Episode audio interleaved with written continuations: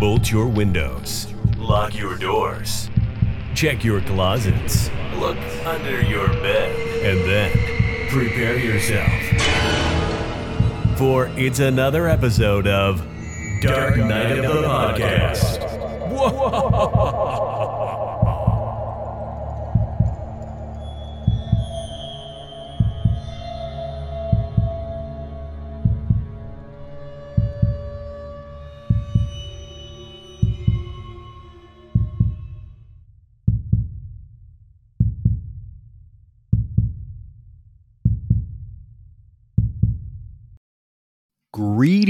Dark Night of the Podcast listeners.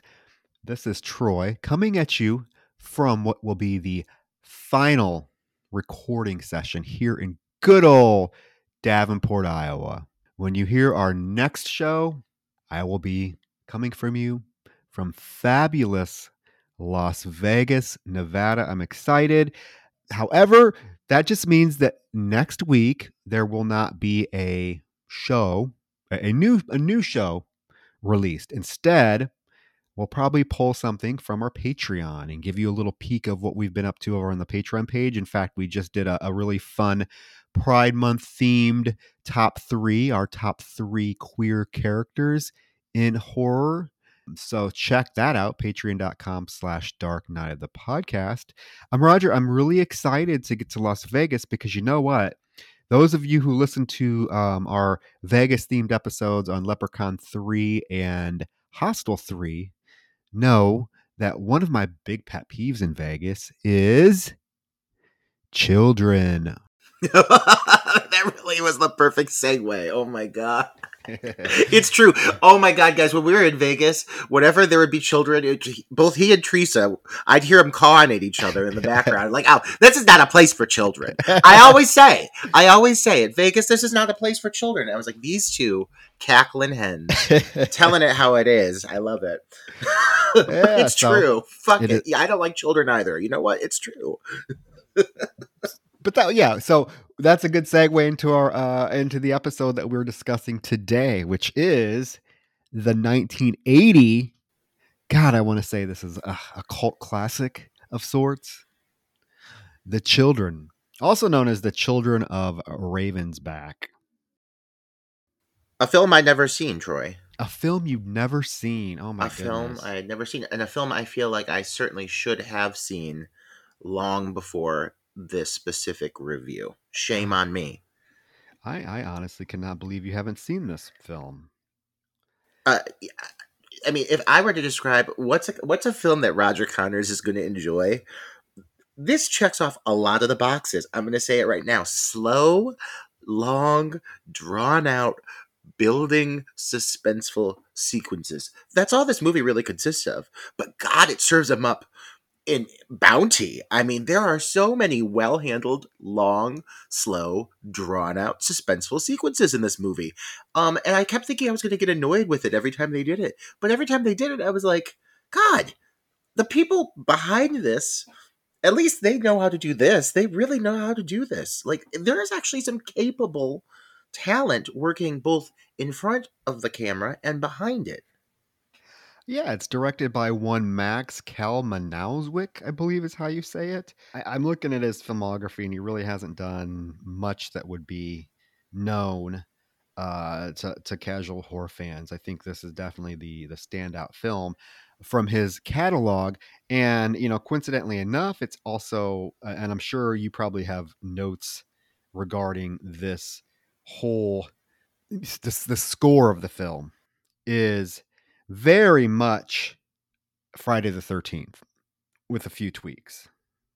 It's the same. I mean, it's it's um, Harry Manfredini scored this the same year he scored Friday the 13th.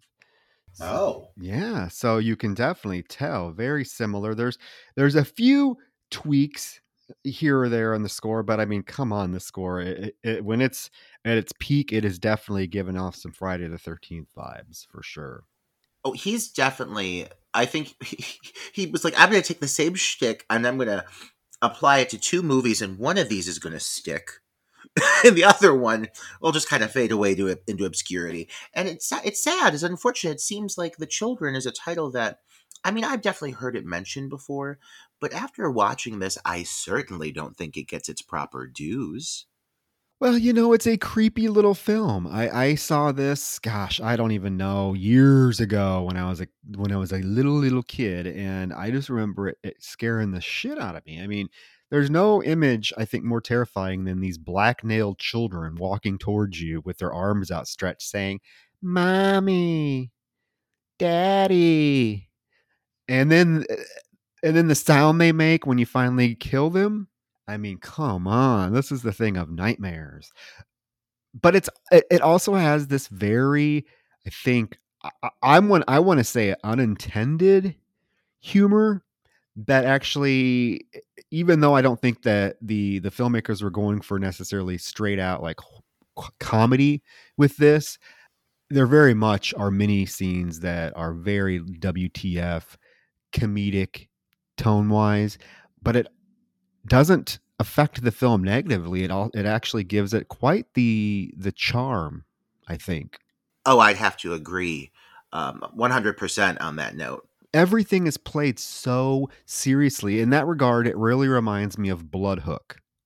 You know, a, a, a script that I think was purposely injected with lots of humor but the filmmakers decided to play it straight and i think that that's very much the case here as well but I dare say that it works far better um, in with this film, in my opinion. Um, oh well, this film isn't two hours long. well, first of all, yes, but second of all, I think something to, it's something to do with the characters um, within this cast, uh, this kind of kooky crew, if you will. Um, even like the small supporting characters, everyone's kind of like magnetic in their own way. They're all like really endearing. There's a lot of likability factor here amongst this cast, which when you first start watching it, I don't think you would suspect that. Um, but as the movie continues, as it goes on, um, it, there's just this charm about it. There's this charm about the way that these people interact with each other. I think what I like most is that you know quality, uh, overall talent of people's skills of acting aside, and uh, for the most part, there's some capable performances in this film. I'm not really going to say people are bad. They're big, but they're not bad.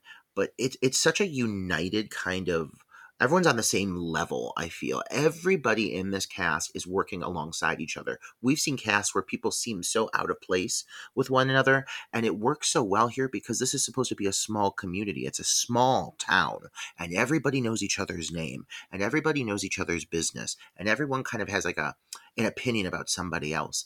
And it translates so nicely for this specific story in this specific film the cast really just meshes really well. Like I said, even down to the smallest players and the weakest links, I still enjoyed watching these people on camera. There's so much charisma coming from this cast. Yeah, I I, I think that this much like you know much like Bloodhook, I think there is a definitely a a wide spectrum of characters in this film that are that are engaging, that are interesting, that are and oftentimes you know f- uh, funny whether that's intentionally or unintentionally there's a lot of uh, choices that the character the actors playing the characters make that are quite questionable but also bring a a certain layer of like mystery to the film and to the character. Like i found myself really wanting to know more about certain ter- characters and, and we're going to get there. So is there anything you want to you want to shout out before we we dive right into the children? Just you everything about you. I want to shout that out loud at the top of the rooftops. Scream it out loud. We love Troy, and we want to wish him a nice, safe move to Las fucking Vegas, Nevada, because motherfucker, you know I'm going to be coming to visit you a lot more often. I really hope people are going to come visit me here. Just random listeners. I mean, nobody, nobody came to visit me in Davenport, Iowa. So I'm like, well, if, if I can't get people to visit me in fucking Las Vegas, then it really must be me. Like, I can understand not wanting to come from like Cleveland or Houston or New York City or LA to, to Davenport, Iowa to visit me. But bitches better be in Vegas, or we're gonna have to, we're gonna have a fucking problem. Uh, we're, I'm on my way.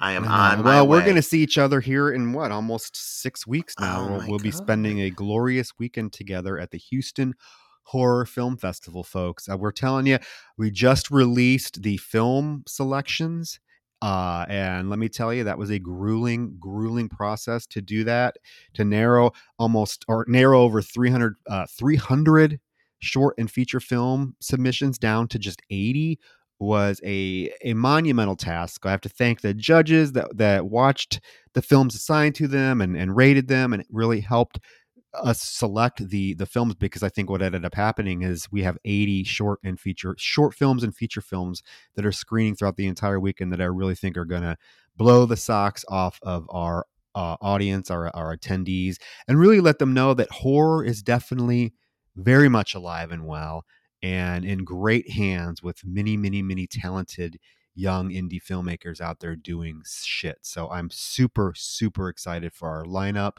Cannot wait. Uh, so I just wanted to shout that out. Again, we want to shout out our Patreon, patreon.com slash dark night of the podcast. There's some lots of good stuff up there. I wish more people would actually check it out because there's so much good stuff. Um, but yeah, so that's that's my little spiel. I can't wait to to to spend the entire weekend with you and and you know doing what we're going to be doing that weekend, which is meeting fans, promoting the podcast, uh, m- moderating some really awesome panels that are going to be taking place that weekend. We're super excited. Yeah, yeah, it's all I it's all I look forward to this summer. Honestly, it's like the one big thing I'm counting down to. Especially since I just lost my fucking dog and I just had need to give him a minute. I need you all to know Dream Spinner did pass on. And this specific episode is in his honor because it deserves to be, because he was the best fucking dog ever. A moment for Dream Spinner my sweet child. But I do I look forward to this um this show because it's gonna be me letting my fucking hair down for four days. Let me tell you. Uh, as soon as I get into Houston, I am ready to party.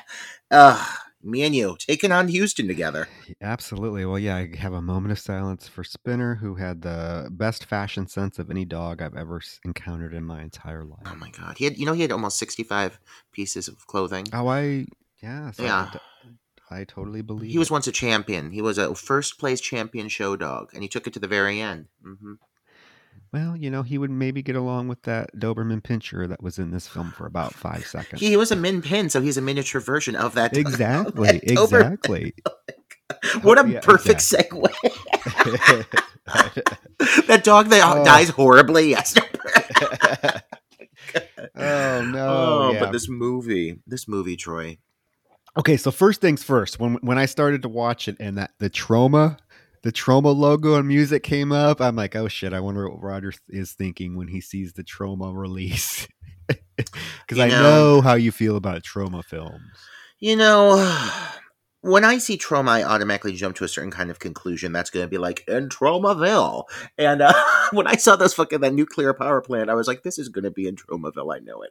Um, but it never went there. And you know, for the betterment for this film, because you're right, this film does have a strange sense of humor about it. But for the most part, the fact that it does lean into the more dramatic moments, um, where they're really they're trying to build upon a fear that does exist. Um, they do succeed in actually having some scary sequences. One area where I think Bloodhook never really managed to get off the ground was the horror element. And while this film is clunky at times, and while the makeup effects are uh, very dated, you know, overall, it still managed to, to pull me in at times. There's still moments where I found myself kind of almost on the edge of my seat, being like, oh my God, how is this movie managing to draw me into the moment. And so I'm I'm really impressed by the overall scale of just craftsmanship on a smaller budget that this film was able to uh, put on display. Because somehow, some way, I'd say it succeeds way more than it fails. Oh yeah.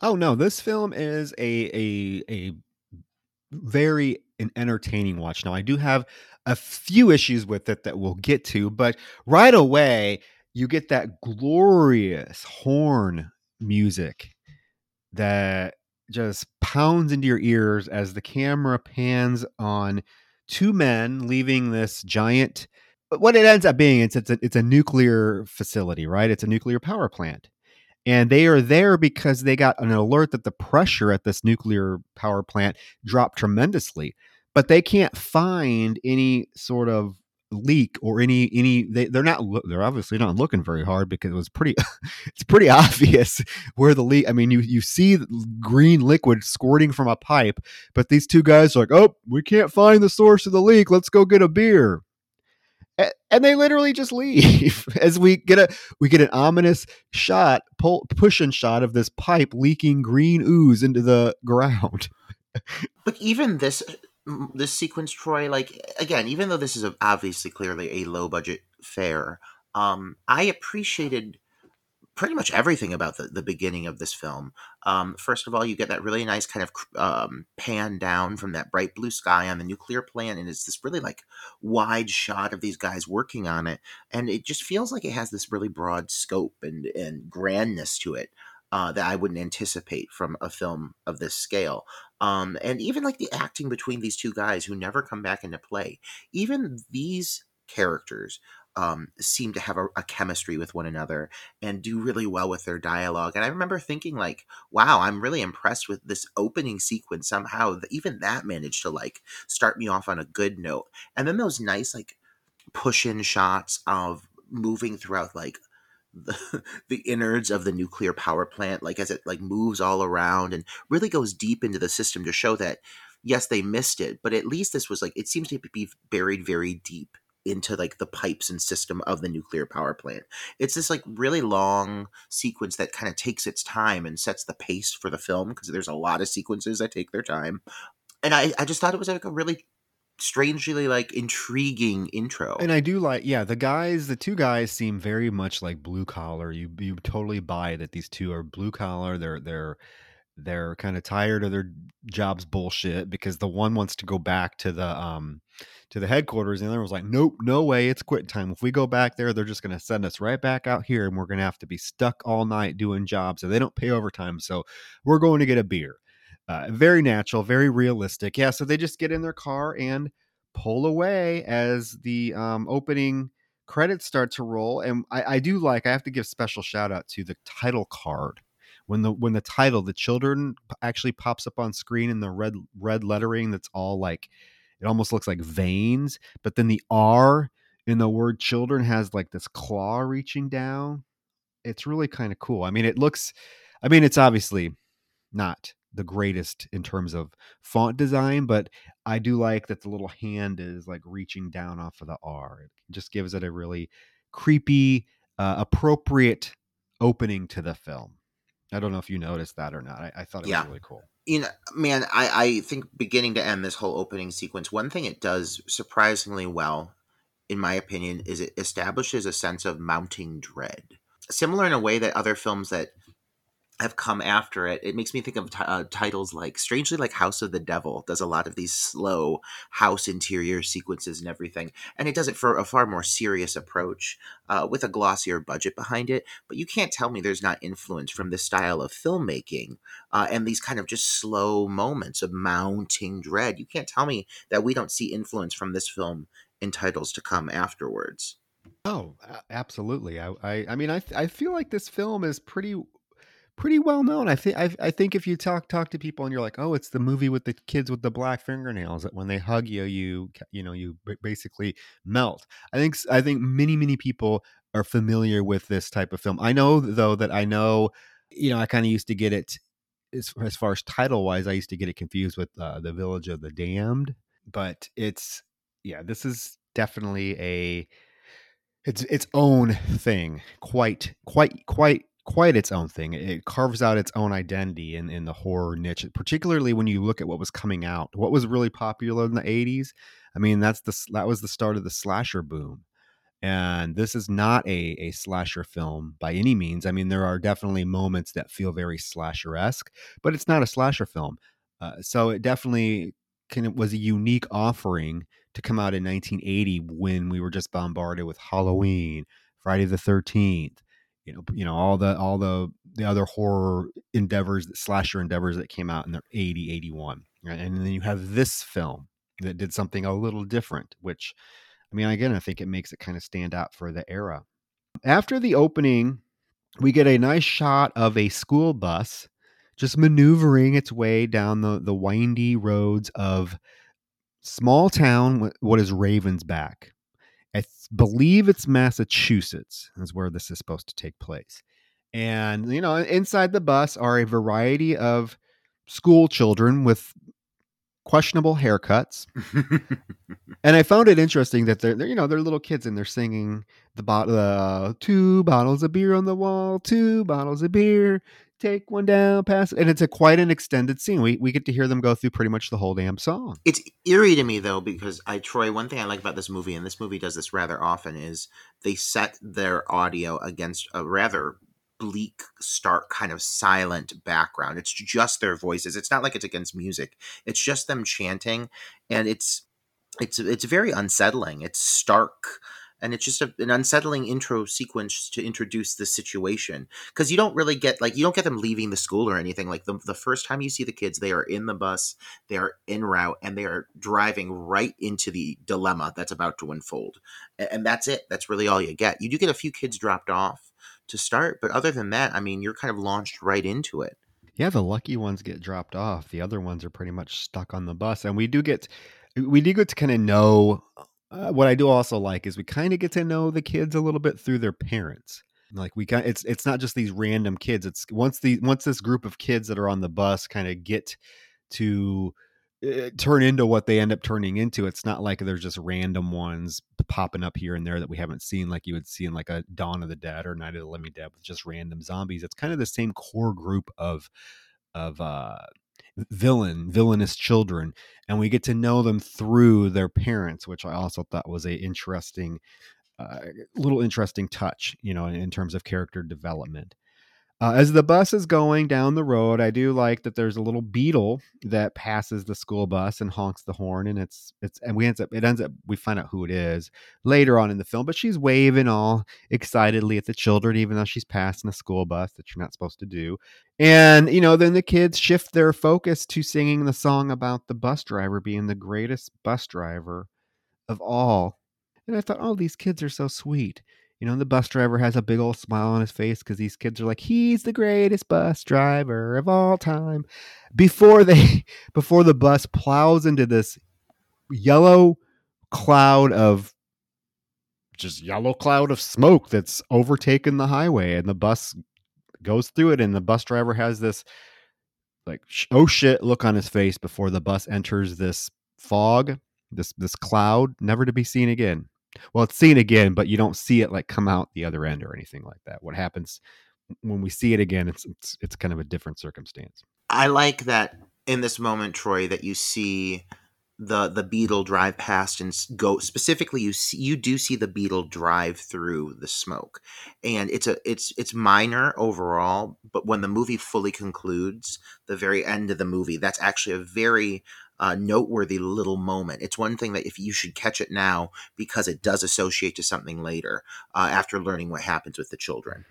Uh, we cut to the little the town diner, and we have our first real prominent character uh, of the film is Sheriff Billy, who is you know an older gentleman, kind of a an interesting choice for a main protagonist of a film during this time period. Like I said, because this was the era of the slasher and the final girl, and and instead this film gives us a middle aged sheriff even though we do get this vixen, this redheaded vixen, Sa- Sally, who is flirting with them and wants to know when he's going to take her for a ride.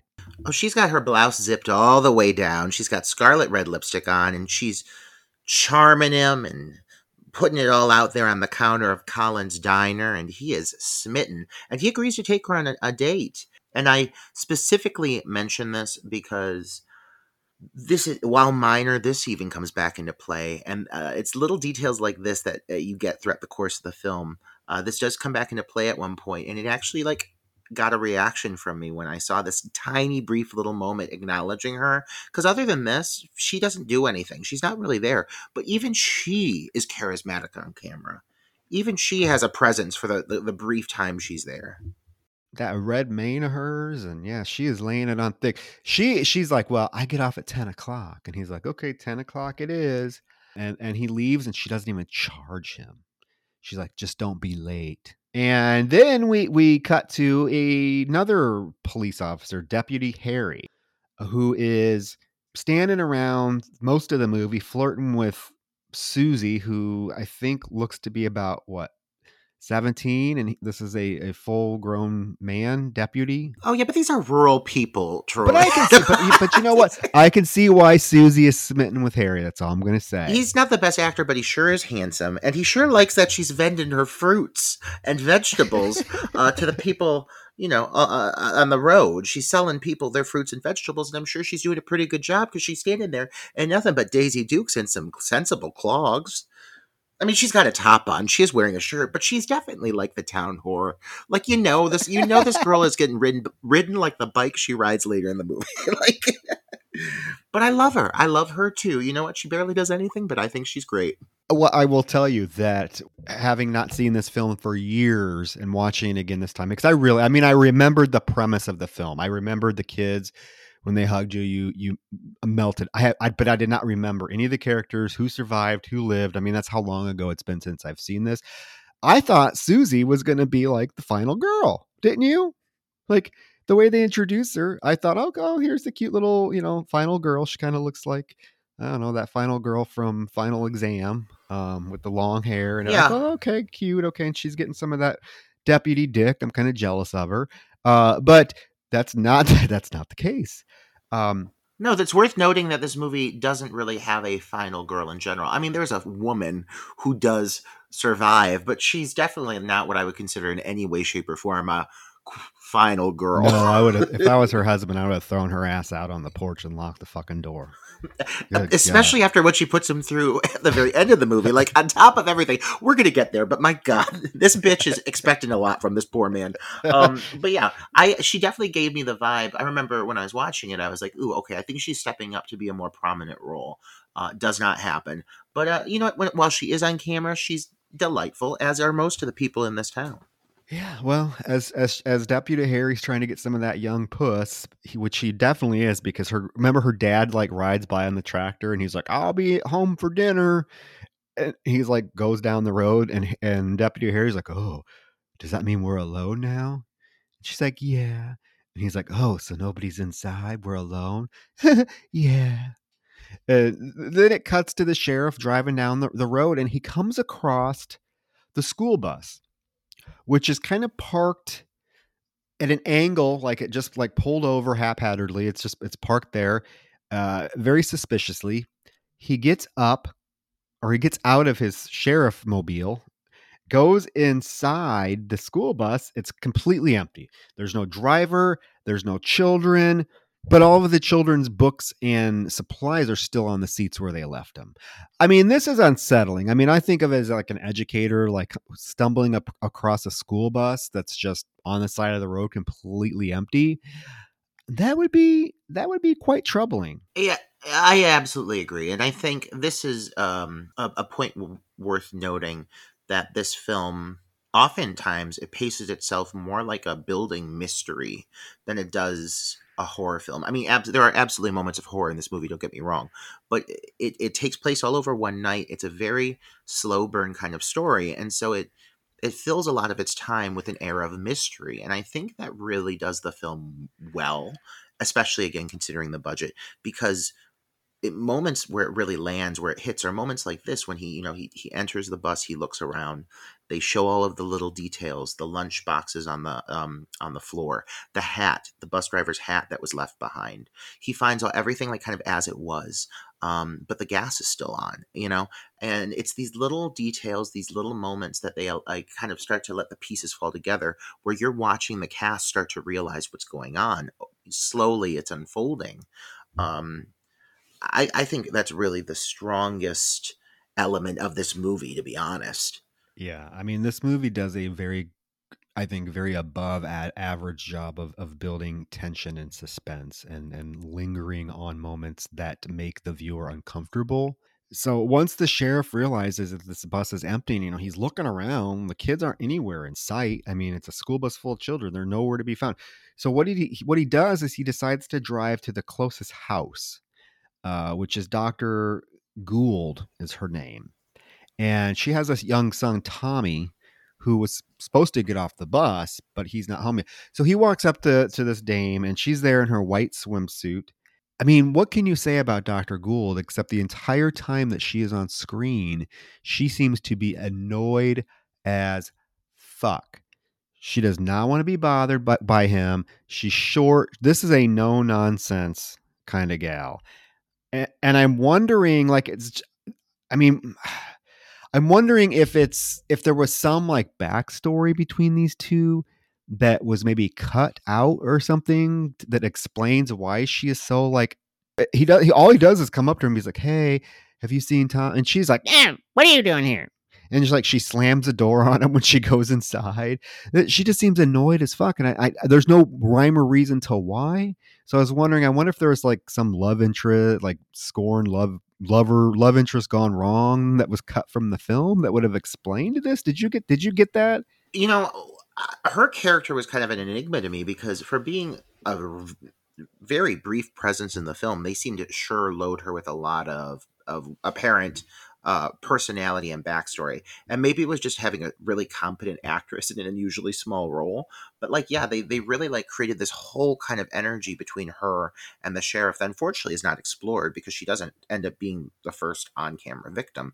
Um, but then there's even this whole other aspect that's approached where she like she's first of all she's bikini by the poolside she stomps inside she marches into this mysterious woman named named leslie i believe is her name leslie Yes, I was like, it's this. It's like this. What do I have down? It's like this sickly, it's her leslie button is, is her name and and she just feeds her codeine. uh, is this her lover like who is she like who is this woman I, don't really, I was. I to me in my mind, I was convinced that these two are lesbian lovers. This is all they're going to give to us. This woman is rough and tough because she's got to make it in a man's world in nineteen fucking eighty, uh, living amongst like all these rural folk. She's probably just pissed all the time. She's this is a storyline I created in my head. She so she's a lesbian doctor, and she's the only doctor in town, and nobody respects her. Much like that other woman that we had um, a few weeks ago when we watched oh the yeah, goddamn. Uh, mute, mute, was it Mutant. mutant? Yeah, mutant. same. yeah. These two women, they deserve to have a fucking cigarette and a break. They're so fucking stressed. Well, she plants this poor Leslie girl in front of in front in front of her piano. This girl's pale, she's sickly, like she can't even get up and walk. And the doctor's like comes in, she's like, "Here, take five more codeine, you'll feel better." It's so weird. I just wish it was explored more because it's so intriguing to me. Like there is such potential for story there. Um, sometimes I complain about underdeveloped characters, but in this situation, I'm explaining. I'm, I'm complaining about overly developed characters only because like I'm interested. I want to know more about these people, and they're just not really giving it to us. Because pretty soon here, this girl is about to die. Well, yeah, so she gets dressed. Well, I love the fact she doesn't even invite the sheriff in. She like slams the door on him and makes him stay outside while this Doberman pinscher barks at him the entire time. And I don't is this Leslie girl blind too? Because she's like, Is someone there who's outside? And he like he's right in front of you, but she acts like she can't see him. Uh, weird, weird. So this gal, Dr. Gould, gets dressed in a sensible jean and flannel ensemble. Go figure, right? And she um hops in the police car and follows him down to the bus. And the, the entire time, Ryder, she is just a fucking bitch.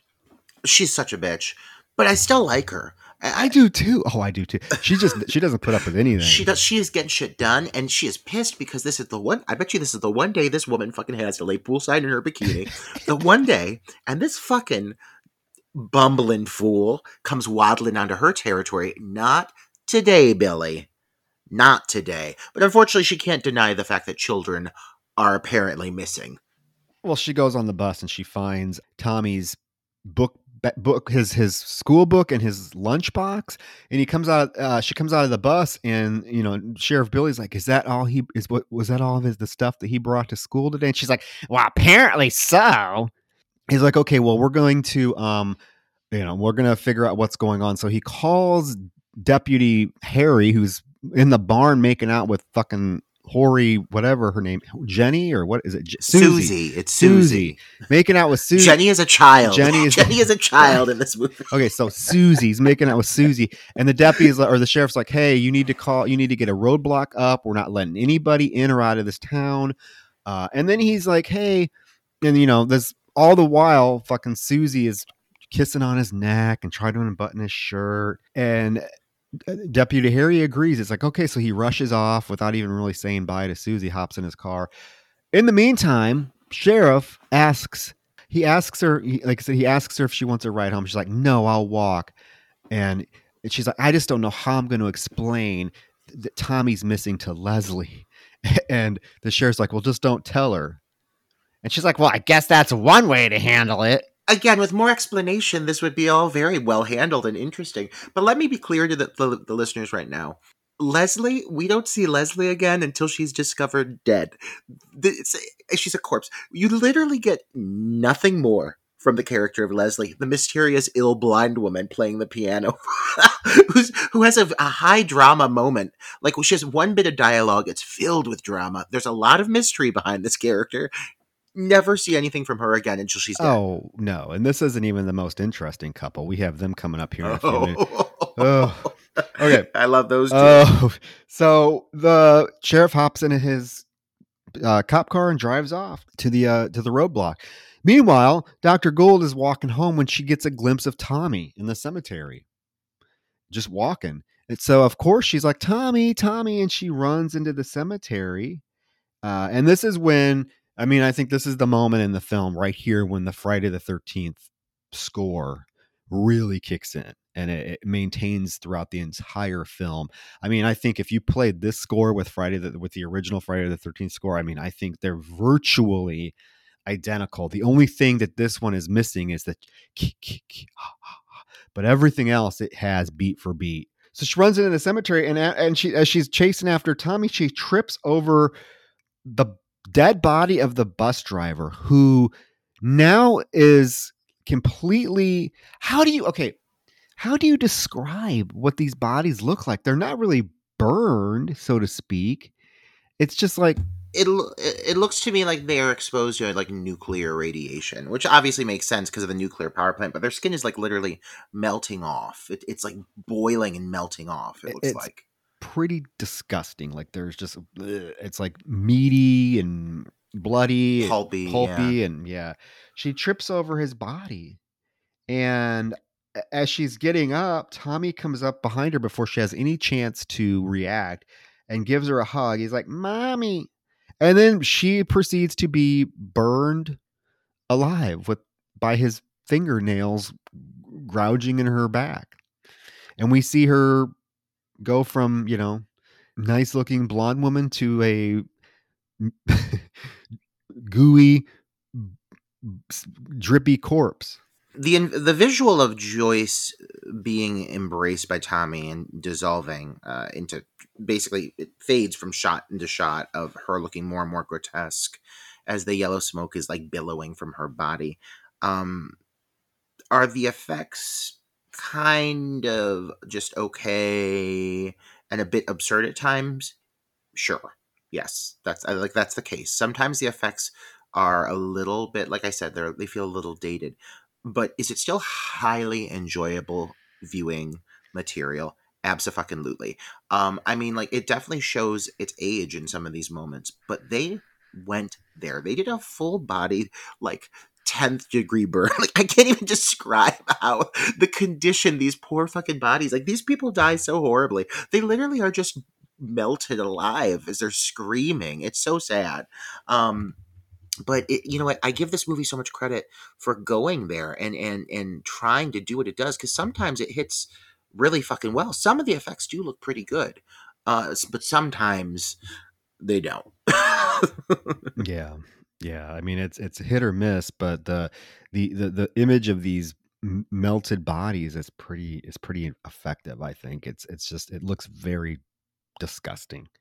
Uh, so the next stop for the sheriff before he goes onto the roadblock is to the town general store with the owner Molly, this good old gal, this is my girl right here. This dame, she is my favorite character in this fucking movie. Shotgun in hand. oh, she's bitching right away. She's bitching about the size of the birds that her two. I'm. Are these her sons? These two I couldn't tell if they were incest brothers or gay lovers. They are like they're a mystery to me, and they're only in a few moments, and then they disappear and they don't come back, which I do not think is fair because you don't introduce two characters that look this similar with such a strange like unexplained relationship and then not allow them to at least be horribly murdered together or something. Yeah, I couldn't figure it out if they were her sons or just like random town folk who sell her chickens or whatever they shot. I I think they're supposed to be two like rural rural twin brothers who are trying to sell to her, the owner of the like the local market or this little shop, these chickens, and she's like they're too small, and they're trying to like sell it to her. So then when the sheriff does come in, he offers them a job as like to fill in as like a uh, for the day deputies to help the other officer, and he's like, "It's twenty dollars a day," and they're like, "Oh boy." yeah, so they they go on and do it, and you know the sheriff tells Molly that he found the that he found the bus, and the children were gone, and the bus driver was gone. So I I, I think the inference is is made that the bus driver is Molly's husband, right? oh yeah, Fred, absolutely. Because she's like, Fred would never do that. But then I do like that she seems more concerned. she seems more concerned that the fact that the bus was left left running than she does that the children have disappeared. She's like, "Oh, he left that bus running. I can't believe he would do that. Why would that bus be running on the side of the road like that with nobody in it? I can't believe he left that bus running." And the sheriff's like, "Yeah, but all the kids are missing." And she's like, "Ah, that bus running? I don't know. That doesn't sound like him at all." I gotta say though, like one of the things I find the most charming about this film is the fact that even though you don't get to see a lot of the characters working together or bonded together before shit hits the fan, you do have, like I, I kind of mentioned earlier, you have a real sense of community and a sense of relationships. For some reason, every relationship in this town feels so fleshed out, and same with fucking Molly and her husband, who you you never see them together, but my God, like the concern she has, and like later on is the concern for the children. Everybody's so fucking concerned about the goddamn children. Like, I mean, she's so endearing and charming, and and her the way she delivers her dialogue, it's always a little bit too big, but she feels so authentic in this role. Well, she's a good, yeah. Like I said, she's definitely a southern. Or I mean, this is supposed to take place in New England, but uh, it seems like everyone is from the South, right? Oh, absolutely. Did you get that impression? Like it's so it's like the South moved to New England. Okay. So at the same moment, another young gentleman comes into the gas station, and this is John.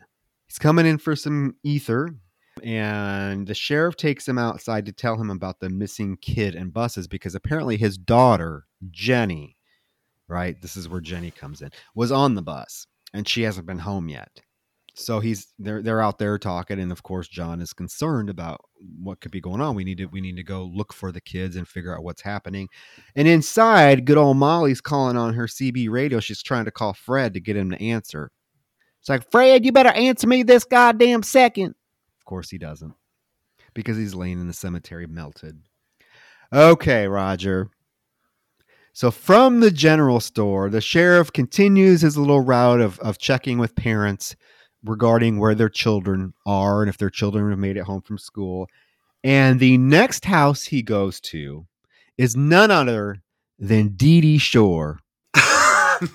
First of all, if you and I ever were to get a cameo in a film together, I would want us to play a couple based off of these two because they're living the life I dream of.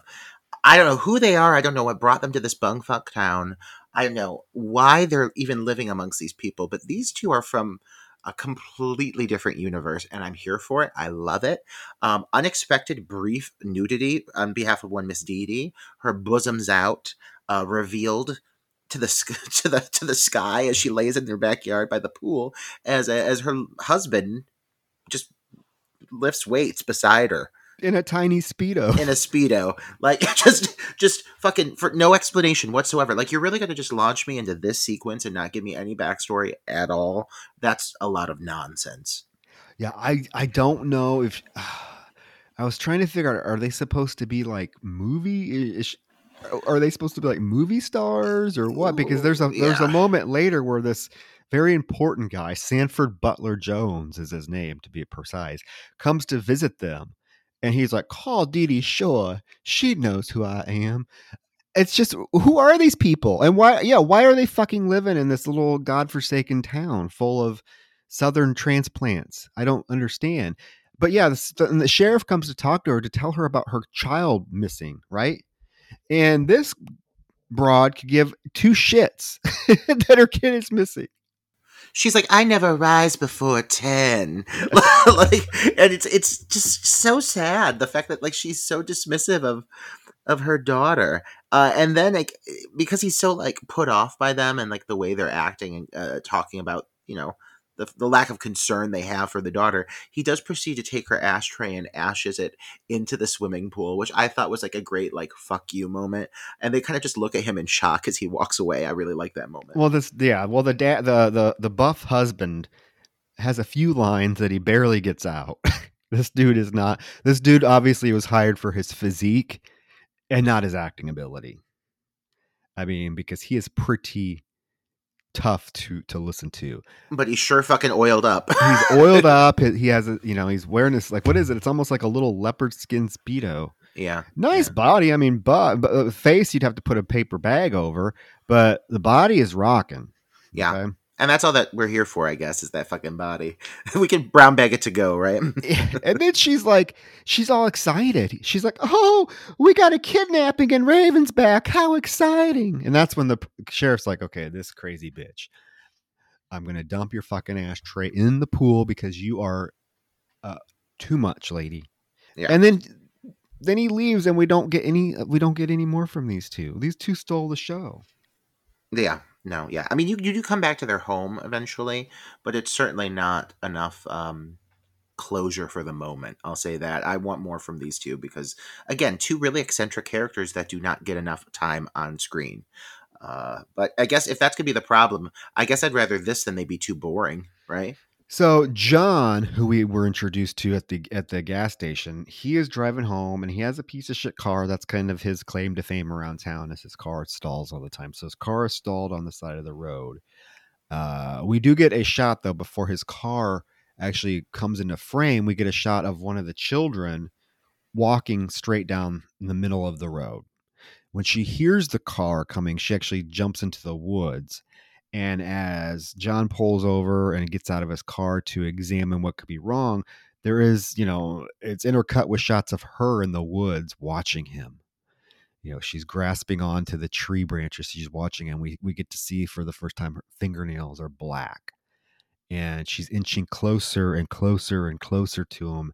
When, luckily, at the same moment, the sheriff pulls up, they get the car started, and they're both able to leave before this radioactive child has a the chance to come out on the street and hug them. and let's be clear this is the level of exposition that we do get towards like what exactly is going on with these children and uh, like how they're operating what choices they're making. Like we really don't know anything about what the fuck actually happened to them. All we know is they were exposed to radiation. Now they really like to kill uh, they seem to be like rather aware of their surroundings. They're able to say things. Uh, pretty soon you're going to hear one of them say mommy um, but they're able to like you know verbalize their thoughts and so forth if needed but for the most part they just wander around in like a daze. Um, i'm not exactly sure like what like what the defining traits of these children actually are in the sense of like what is it that's going on with them? What do they do? How do they do what they do but i'm here for it because it does make at times a very creepy visual and this whole moment of of ellen in the woods watching john does prove to be rather rather suspenseful because she's got this like glazed over gape mouthed expression as she's watching him and you can tell that she's plotting something um, however you know obviously that's foiled when the sheriff does arrive Yeah, and, and then once once the sheriff and John leave, she goes back into the woods and she actually finds her house. Troy, what the fuck is going on? This woman, her mother, again, another character with absolutely no explanation or exposition whatsoever. This character is laying on, like, uh, like she's on like a chaise longue. Uh, she's and she is like has like a like a cloth on her head as though she's having like a like a fever. And she's like going through it and she's oh god she's overwhelmed. She's in the middle of something that i feel should have been explained to me prior is is what i'm trying to say. This woman's reaction is way too like thorough and involved to not give me an idea of why she's in this current position. But all that happens she's just laying there going through it and then she sits up and uh, sees her daughter and her daughter says, "Mommy," and she goes, "Ellen," and they just they embrace. And I gotta say, some scenes in this movie hit, some do not, but my God, this scene that follows is honestly spectacular. The smile on this child's face, the glowing expression of sheer, just she's thrilled, joy, joy. This girl is beaming as she literally chars her mother like a fucking like shrimp on a Barbie, like until she's nothing but a blackened husk of a human being.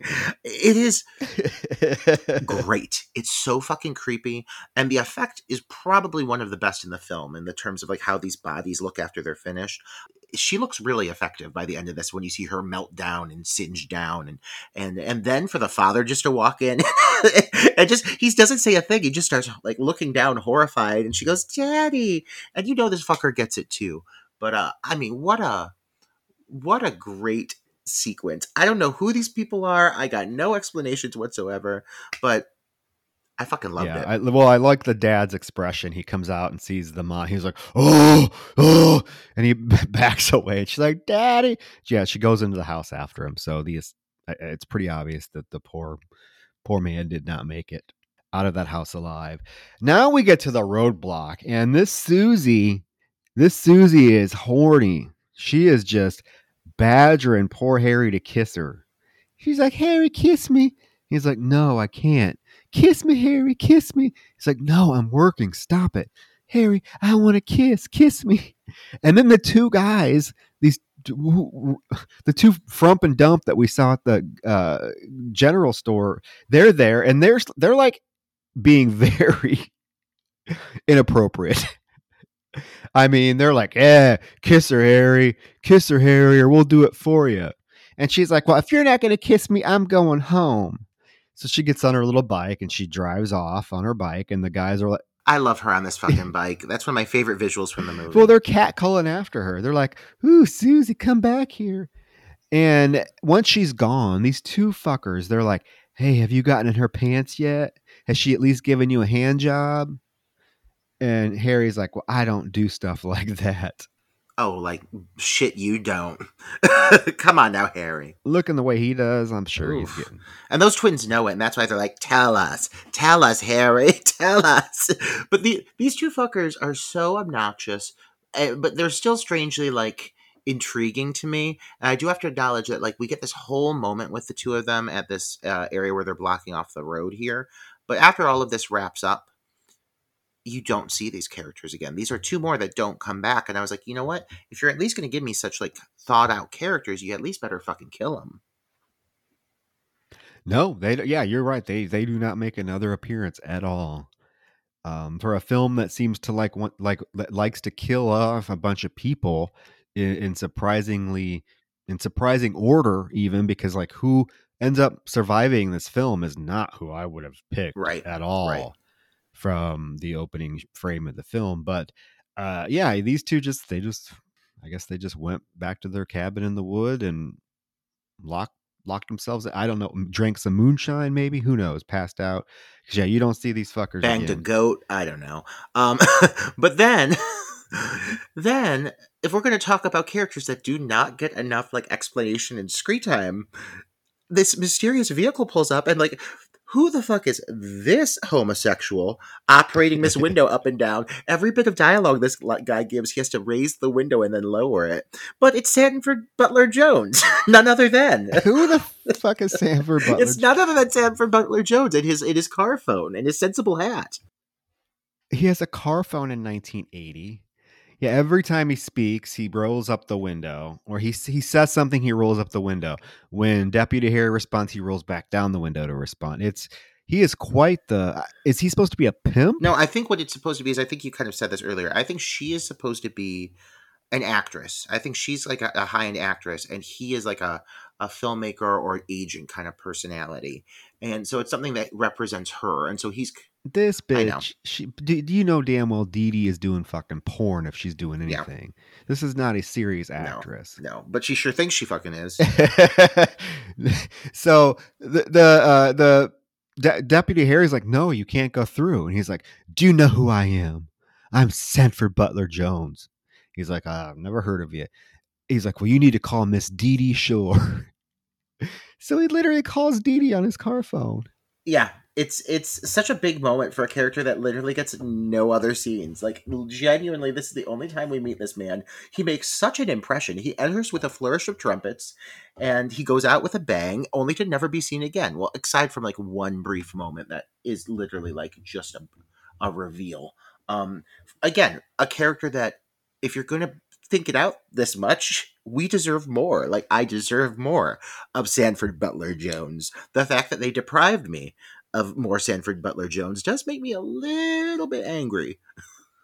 Well, that he gets to go through. Um, Dee Dee talks to Deputy Harry, and Deputy Harry's like, "Well, okay, Dee Dee, I'll let him through." So he lets the drive. He lets. We have to keep in mind that the Sanford Butler Jones has his own personal driver that's driving him around too. He's in the back seat. He's not even driving.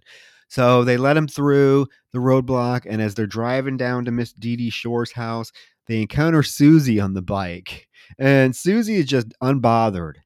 They're honking at her. They're yelling at her to pull to get off the road. Where else is she gonna go on that fucking bike? I know, that's like, I mean, you go around her. You're in the middle of fucking nowhere. I think you're gonna be fine. Like, just That's what I'm saying. Why didn't Why didn't they just pass her? I have don't these people know the rules of the road? They're laying on the horn, and she's just like unbothered, not even trying to move over. And even Sanford Butler Jones, he's like, she acts like she wants to die, and I'm like, no, she acts like she wants to ride her fucking bike home. That's all she's doing. Go around her. God. Uh, you know what? I love it though. I love everything that they fucking do in this movie. Every d- choice people make, even if it makes me angry, I love it because it's so dramatic and over the top. And this whole sequence, like we really needed this sequence of Sanford Butler Jones and his personal driver chasing this poor girl down the road as she's trying to deliver apples to people. like that's she's literally on a mission to deliver apples. Let us also acknowledge that. So uh, during her apple delivery, she shows up at this uh, stunning house. Let me just say, this house is beautiful. Yeah, it's like like I said, it looks like a southern, like a very southern. It has the wraparound porch. Yeah, it's beautiful. She goes inside. She's trying to deliver apples to Miss Peterson. There's no one to be. No one. No one's home. No one's there. There's like This dog, Troy, this dog startle though. this is the, I jumped out of my fucking seat, and I don't know why. It scared the shit out of me. She's just walking through the kitchen with these goddamn apples, and all of a sudden you hear like a noise, and it's a dog that just shows up out of fucking nowhere, and it made me basically shit my pants. And I can't, like, out of all the things to scare me, for that to be it, I'm losing it. I'm losing my edge, Troy. well, she leaves. She's like, "Fuck this." She leaves the apples there, and she just goes back home. Does she? Doesn't she? Does she drop them intentionally, or does the bag rip? I I don't know. I think she. I think the bag rips, and she's like, "Just fuck it. I'm leaving. Whatever." So she goes home. She bikes home, and as she pulls up on her bike, fucking her her brother, is it Paul? Yeah, Paul knocks her off her bike. Yeah. Like she literally, she knocks knocks comes right out and knocks her off her bike. She's like, "Paul, quit it!" And he she gets up and he's just coming at her with this sh- fucking evil grin on his face. He's not even saying anything, but his arms are outstretched and he's just coming straight towards her. She's like, Paul, knock it off. And she even like slaps him a couple times. He just keeps following her and she runs into the barn and Paul goes in and all we hear is her blood curdling scream, like as she's being burned alive by her little brother. I do wish that they would have showed us Susie's kill because she felt like a character who has who had gotten too much development at that point to not be shown on screen. you know, not have her kill, you know, um, taken away from her, which is basically what happens because you hear the audio, but you don't see anything um, actually executed. You do see a body reveal, but like, you know, when a few scenes earlier you had the random woman swooning on the couch get killed and she got a full meltdown. Uh, for then this girl who's been, you know, at least has been present over the course of the whole film. I did really want to see if you're going to kill her, I'd want to see what would happen to her. Now there are enough good kills in this movie that like it doesn't feel like a huge, uh, like uh, it doesn't feel like you're totally being deprived because there are enough other good scenes that balance. But it, I I really think they missed an opportunity with the build up to the sequence.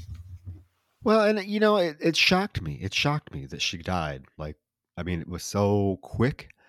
uh, so unexpected. And like I said, I, I felt like she was being built up to be, you know, the the fi- the final girl, but it just wasn't the case because she is killed pretty quickly and like yeah it's off screen however we do see like her dad her, the, their dad walks in the barn and we see paul like on top of susie like rubbing her with his hands and she's all like you know melted and the dad's like paul what have you done and paul stands up and says daddy and walks towards the dad and we hear the dad scream and that's that Yeah, yeah. It's it's uh, uh, uh two back to back cutaways, and it does feel, uh, at least in her case, it felt really like they um kind of cheaped out a little bit, but i- it's fine. I mean, moving on, moving on to the next. There's plenty more good stuff where that came from. So Billy drops John off at his house, and you know, Billy, the sheriff Billy, wants to like leave, and John's like, "No, please come in and talk to Kathy. It'll make her feel better hearing it come from you." So he hesitantly agrees.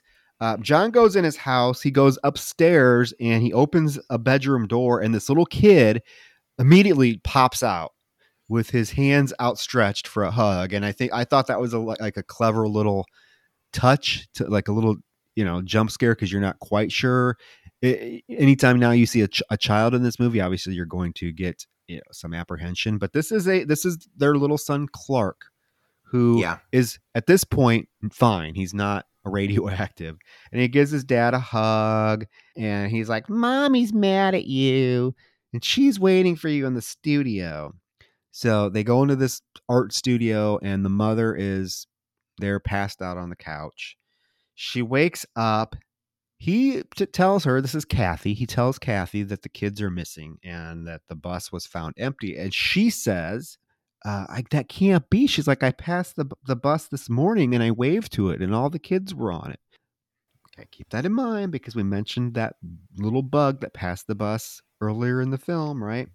Let it also be known that Kathy is very much pregnant. Um, if she's always swooning or lounging, laying.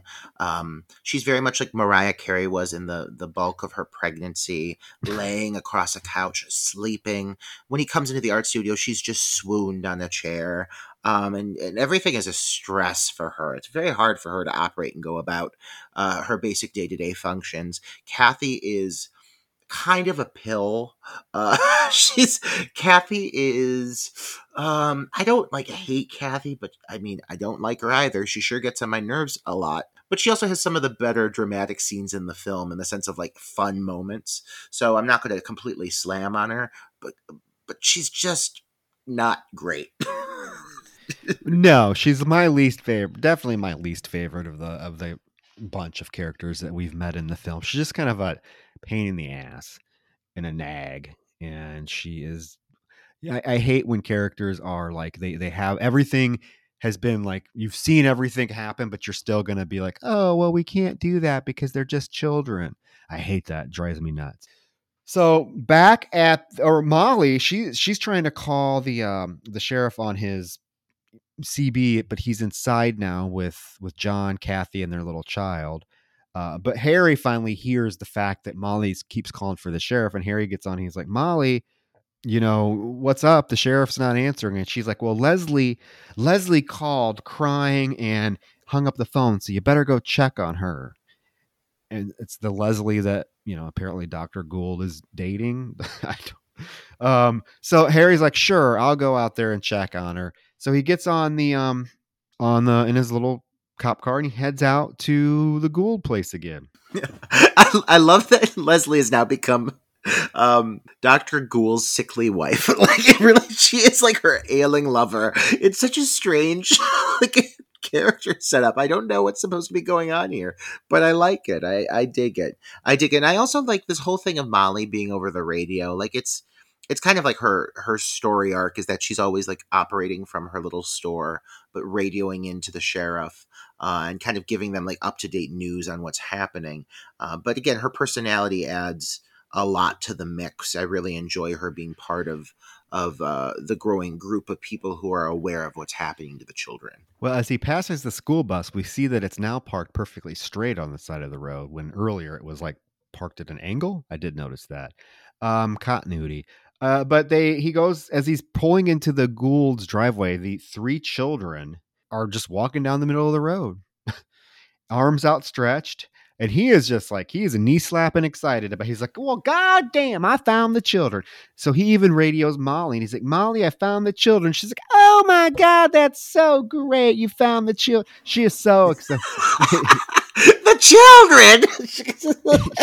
You found the children! Like everybody the term children by the way let it say right now listeners that the term children is heard roughly 837 times over the course of this film. Like it is as it's used as prominently as you would expect a film entitled "The Children" would use it. Um, they say it a lot, especially Molly. She is so worried about the children. So anytime you've got her over the radio, it's the children, the children, the children. Um, but uh, and then he proceeds to call himself Harry the Hawk. Did it again, and I do like that. Like when she hears that, she's like Harry the Hawk. Oh, and she starts like. drinking straight whiskey. she just starts she's like, what a she's like, what a smart ass. My kind of woman. My kind of well, woman. The, yeah, so the sheriff and John and Kathy have a little brief encounter. Clark, the little Clark kid, obviously likes the sheriff. He wanted to stay up to see the sheriff, and the sheriff picks him up, hugs him, and stuff. And you know, the sheriff's like, I don't know. Kathy's like, please tell me what's going on. And the sheriff's like, well, no, we're not going to tell you right now. The, the whole basis, another whole thing with Kathy's character is nobody wants to tell her what the fuck's going on they like literally refuse to tell her anything. Which is why like she makes some awful choices as the film progresses but like it is also because they like completely decide to hide things. Like and not just like once it happens multiple times where they're like don't tell kathy she's too stressed she's pregnant. And so finally like when shit does start hitting the fan she just is like oh my god like this is horrible. And she, she reacts really poorly um which is understandable i suppose when she's in the state of duress that she's in being pregnant and all yeah. So Molly uh, radios the sheriff and actually gets him this time and tells him, "Hey, Harry found the children out at the Gould place." Uh, and John hears this. He's like, "Oh my god, I'll go with you because you know their daughter Jenny's missing." So they head out to the Gould place. They find Harry's cop car parked on the side of the road. It's still running. The lights are still going. The lights are still on. Sheriff gets out right away and finds Harry's dead body on the side of the road, all melted. Um, John rushes out of the cop car to see it, and he is like completely perplexed. He's like, "Oh my god, what could have done that to him?" And the sheriff's like, "I don't know, but I'm sure the hell gonna find out." So they rush to Doctor Gould's house. Uh, it's locked up. There's a moment where like you know John is like, "We let's just bust it. Let's just let's just break in." And sheriff's like, "No, I can't do that. There, there's that damn dog in there. I gotta say, Troy, all of these sequences here with these two together, they're a bit big and they go on for a bit, but I love, love, love these two guys together. And I would never expect it. But, you know, first with the body reveal when they find Harry and they roll him over and they, they give some big fucking reactions, but it also feels so like genuine. Like it feels like they are really like, oh my God, Jesus Christ, this body is fucking holy shit. Like these guys are fucking oh, terrified by this. And it feels strangely like real. Like even though it does feel big, it still feels very natural. Um, and again, this whole sequence going around the house with the dog, I love the banter where he's like, "Don't go in there. There's a fucking there's a dog. Like that dog is gonna maul you." Like it's this weird little bits of banter that you get that feel really like natural. Like I feel like that's exactly what people would say if they knew that house had a, like a like a goddamn uh, Doberman inside, and that dog is meant to attack if it thinks you're breaking in. Like, yeah, that's exactly how people would react. I really like these little moments. Well, but even but John tells him, "Well, I don't even hear the dog barking, so it must not be in there." So let's go in. So they they break in and they find as they're searching the house. It's all quiet. They go into the living room and they find Leslie's body at the piano. She's dead. Try to use the phone. It's dead.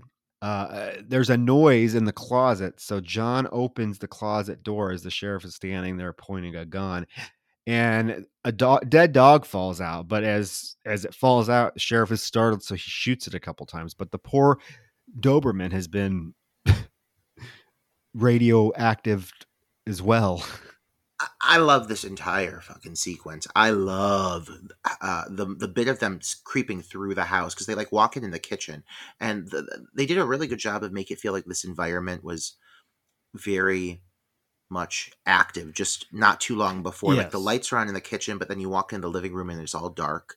They're like creeping through room to room, and it's just like it's this slow, long, really like drawn out moment of these men like who feel very legitimately terrified as they're making their way through this empty house. It's it's a really well handled scene in my opinion.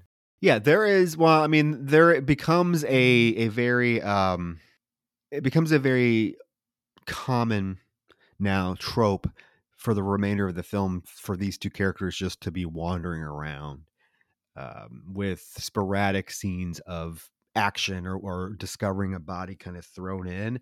Uh, we'll get there. It comes more prevalent at the end of the film, but I would say if there's anything, anything that I would point to in this film that I would say, okay, I'm not a big fan of that. It, it's it's the pacing issues at some points in the film. Not this moment. I like this moment a lot. I like the moment when they get to the um to Dee Dee Shore's house.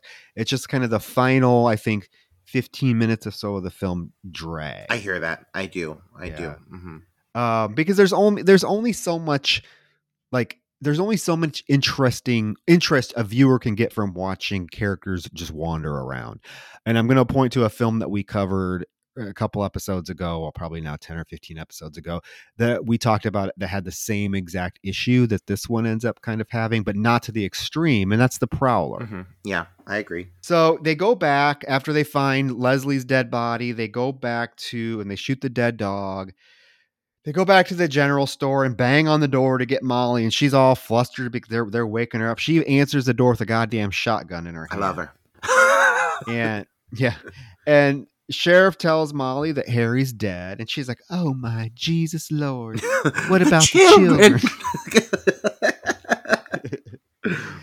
And Harry's like, listen, listen, Molly, you stay in here and you don't open that door for anyone. And she is being a badass now. She's like, if anybody tries to get in here, I'll blast them to kingdom come. And we we're like, we know you will, Molly. You get it. Although she doesn't really hold up her end of the her end of the bargain there now, does she? Poor but. Troy, the children. and now we do cut to, and this is what I this is I think what you mentioned earlier. We do cut to this sad scene of poor redheaded Sally waiting outside the diner, and it's like ten forty five. Oh my god, tears running down her face because he had promised her on that date. But I love that they took the time to just give this character a little piece of closure. Um, I was expecting her to get attacked or something. It didn't happen. Uh, but you know what? I, in a way, I'm happy she made it. She deserved better. Um, she has no idea that she has stood up because this man is currently saving the fucking town from killing radioactive children everywhere. But yeah, I do like that there's this little piece of closure. Uh, one thing I want to go back to real quick, and it's really minor, Troy, but it's just a note I don't want to overlook because earlier I mentioned that like the children, the children, they're very The children. they're very inconsistent in what like they they can and cannot do. And just like a moment ago at the house, right before they left, um, to like kind of uh collect with um Molly. They acknowledged that the phone lines had been cut. So like I'm just curious like are the children cutting phone lines? Do they know do they know how to? Are they in a state of mind where they can do that? Eh, that's what I was wondering because the- phones are out at everyone. Every house they go to, when they try the phone, it's dead. I mean, they did. They try it at the Shores house. They try it when they get home to John's John's home. Ev the phones are all dead. So, are the children cutting the phone lines, or is the radioactive activity affecting the the phone? Ris- I don't know. Yeah, I thought I had that exact same note. I'm like, what is with all these phones not working? all of a sudden? But that being said, I really like the moment where they all gather at the shop because you do have the two men and Molly kind of like trying to get a grasp of the situation. And this is a moment where I feel everybody seems really like even though it's such an absurd storyline and you know, this is a relatively small scale film on the great scheme of things. Everybody in this sequence is so devoted to the craft. Like they're all like just really giving it their all and really like putting their all into the acting and i feel like in some ways i'm watching like a very like high quality theatrical production uh, with some really like skilled actors though like doing some really fun things. Um, i don't know i really enjoy these moments of, of people like panicking and getting worked up together. It, it really um, builds very nicely. It seems and it seems like these are real authentic people and you know you you know you've you know you've written good characters and that you have directed well and you know you you got some good actors on your hands when they can bring so much quirkiness and layers to their character to the point where like i said there are several characters in this film that i really wanted to know more about you know and it's it's it's strictly because of of their personality on screen and, and what they were able to deliver in such a short amount of time now, this is the moment, again, it's kind of a confusing moment for me. Sheriff and John are driving. They come upon Janet. She's walking down the middle of the road. They get out and she doesn't answer or respond to them at all. Like they even grab her. She doesn't do anything. And they put her in the back of the police car and she immediately passes out. So I'm wondering, like, what is her deal? I think like what we're seeing is is all the kids have been exposed to you know a form of radiation and they're all just reacting like I think some of them reacted faster than others. Well, uh, apparently so because this is like now, now eleven o'clock at night, and she's still not. I mean, weird. I was wondering, like, is she pretending? Well, like, was she like pretending to be like heard and, and unable to talk, so that they she knew that they would take her back to where everyone was? Then we see that goddamn nail sequence, Troy, which implies to me that she has not been under really fully under the effect of it because something's coming up here soon that uh, that's pretty key to implying that these children are now radioactive monsters. Oh yeah, yeah, yeah. No, I know that, but I was like, what the why is it? Ta- why did it take Janet so long to be affected? Because they had to penetrate through that thick red sweater she was wearing. that, that bright red sweater. Though everything with the Janet character, like when they discover and everything, I I I do like how the sequence unfolds. Like yes, there's like not a clear explanation even as how long it takes for this to affect people. It just kind of happens as the movie wants it to. But this whole thing of her being in the car as they get back to the house, here's another kind of drawn out sequence going through this house coming up. But I think it pays off because you, the viewer, know shit's about to hit. And there's a lot of building, swelling tension as this goes on.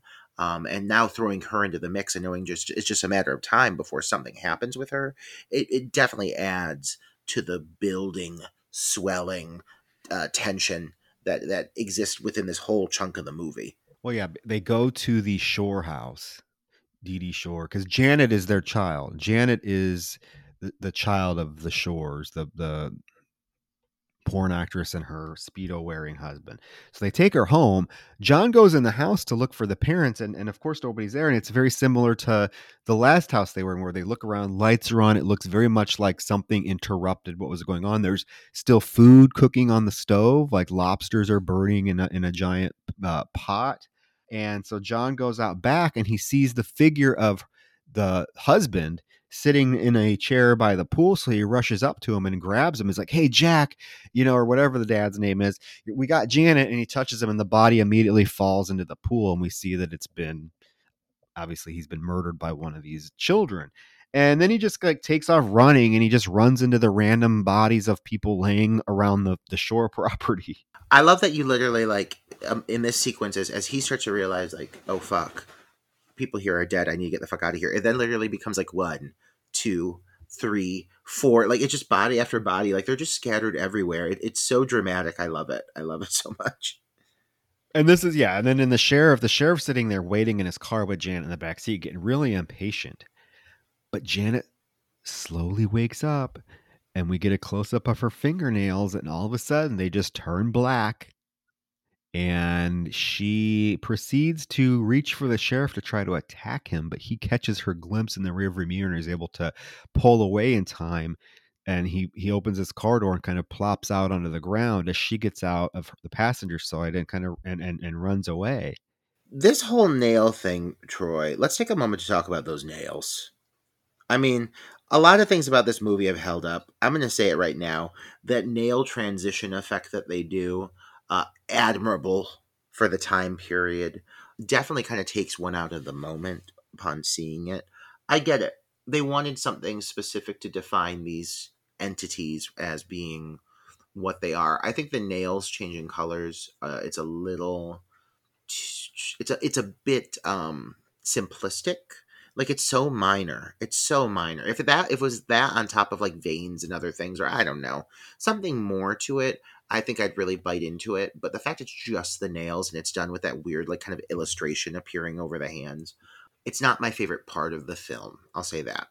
Yeah, I mean, because it really is difficult then to determine like what are these supposed to be? Are, are are they zombies? Are they? I mean, we know they're affected by the radioactive cloud that they drove through, but nothing else is really explained. Like how how did the radi how did the radiation affect them? Like what are they?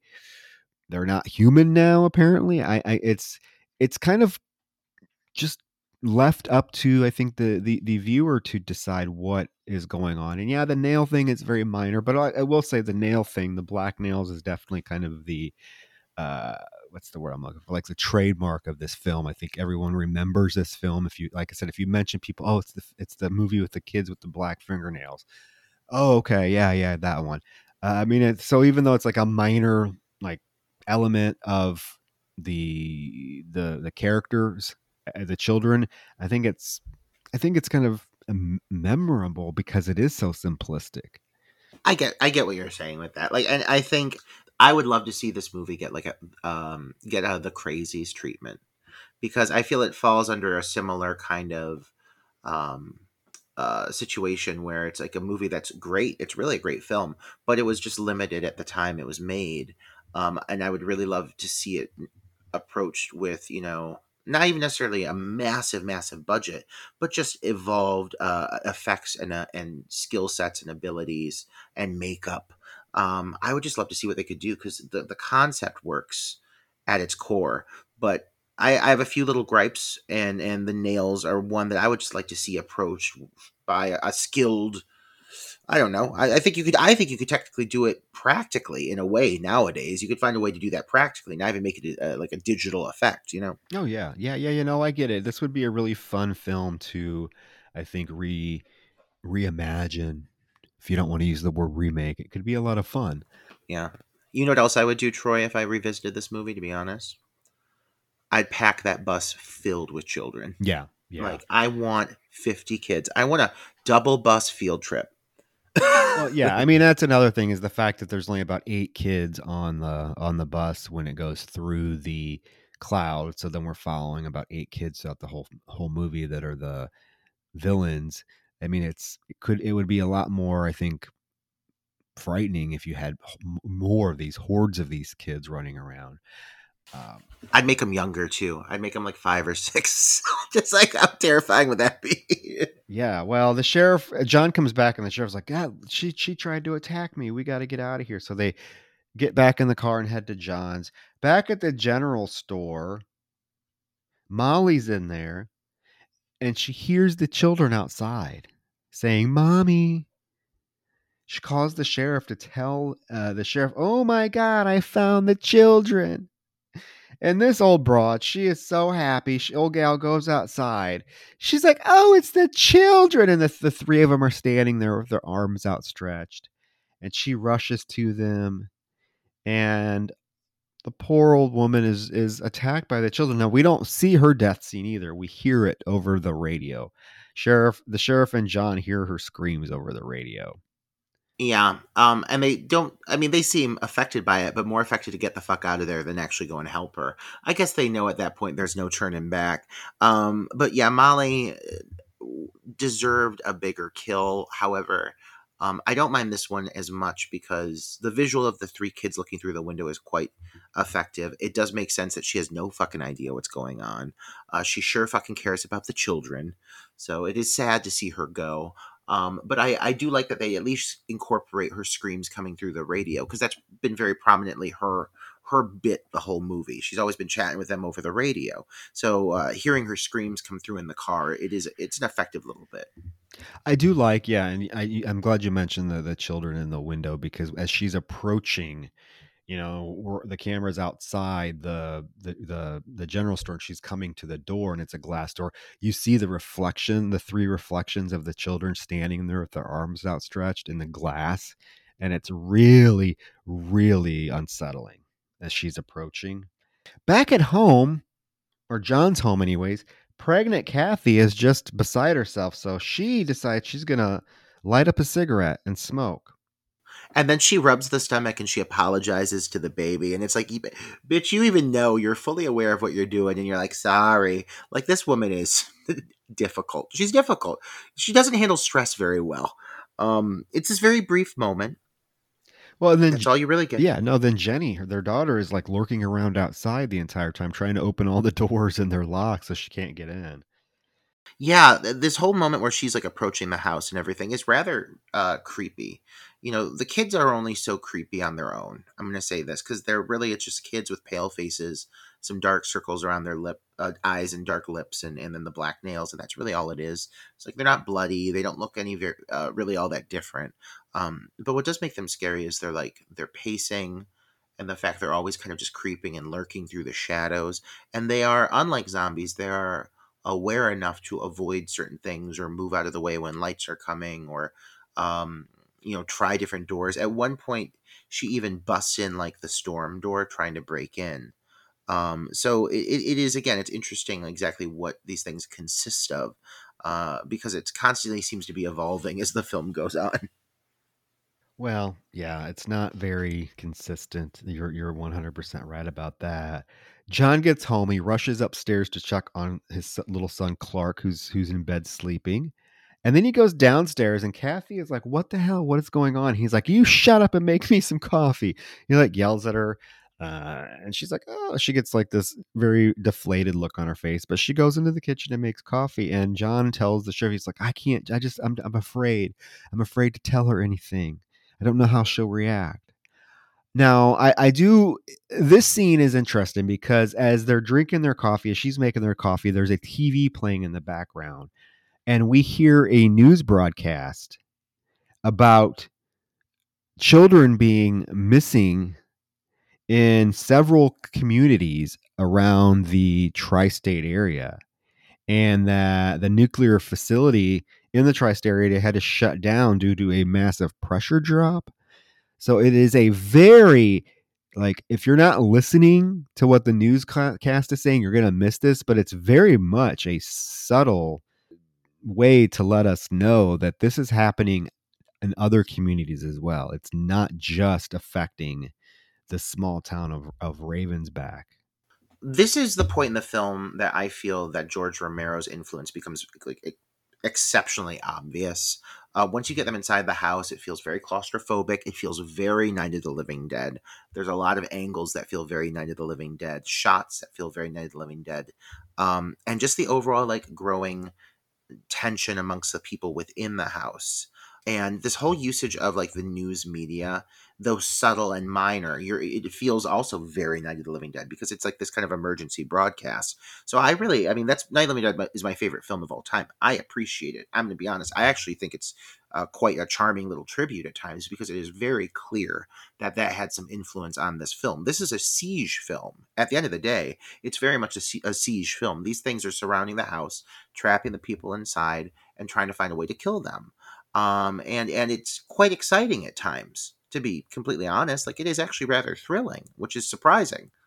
Oh yeah, there's even a few scenes of like the children, uh, their, their hands breaking through the glass to try to grab the inhabitants of the house, which is again very, very Night of the Living Dead.